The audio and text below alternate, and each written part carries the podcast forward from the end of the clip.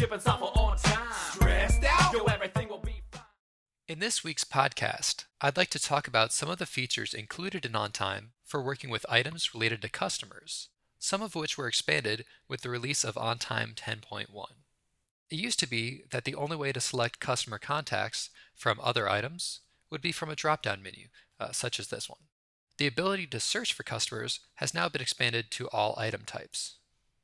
To enable this feature, you can go to Tools, User Options, select Preferences, and then go and choose Search Control for whenever choosing customer contacts.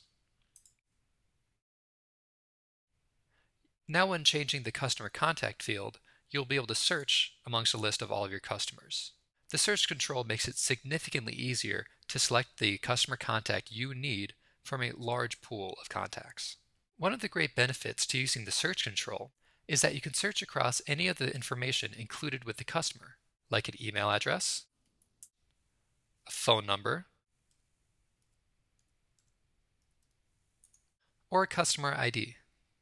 This can even be a custom field which you create along with customers, like we covered in last week's podcast. For instance, we created a custom field for extension. So if I got a voicemail and couldn't make out the contact's name or phone number, but got their extension, you can then go and search your database and find the customer. You can also go and edit any of the customer information from this screen as well.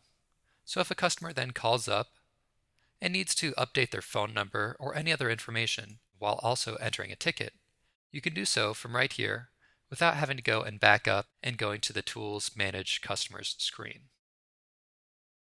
Something else that I would like to mention, which can happen sometimes, especially if you have customers registering through your portal, is that they can go and create accounts under different customer names. For instance, I've got a few customers under this ABC company, as well as ABC Company Inc. and ABC Company Inc. without the period. These would all be stored as different companies in my database. In order to make sure that their security settings are in line, or to make sure that they would be able to go and see items tied to other members of their company, you may want to go and switch these customers to the correct company. You can change this easily just by choosing one of the companies, choosing all the contacts within. I'll just do a simple shift click. And now click on the icon with the little yellow right pointing arrow. This will allow me to search for companies. I'll put in the ABC company and I'll choose this one, just the main account. Now, once all the customers are moved, I can just go and delete this original company as I wouldn't need it anymore. And we could do the same for this one as well. Using these features along with customers is a great way to make sure that you can quickly find any customers in your system, make sure that their information is up to date, and that all of your customers are correctly grouped together so that they can be quickly identified, have the proper access to your system, and make it easier to find any information regarding customers and their companies. We hope that this podcast has been helpful to you, and I'd like to thank you for viewing.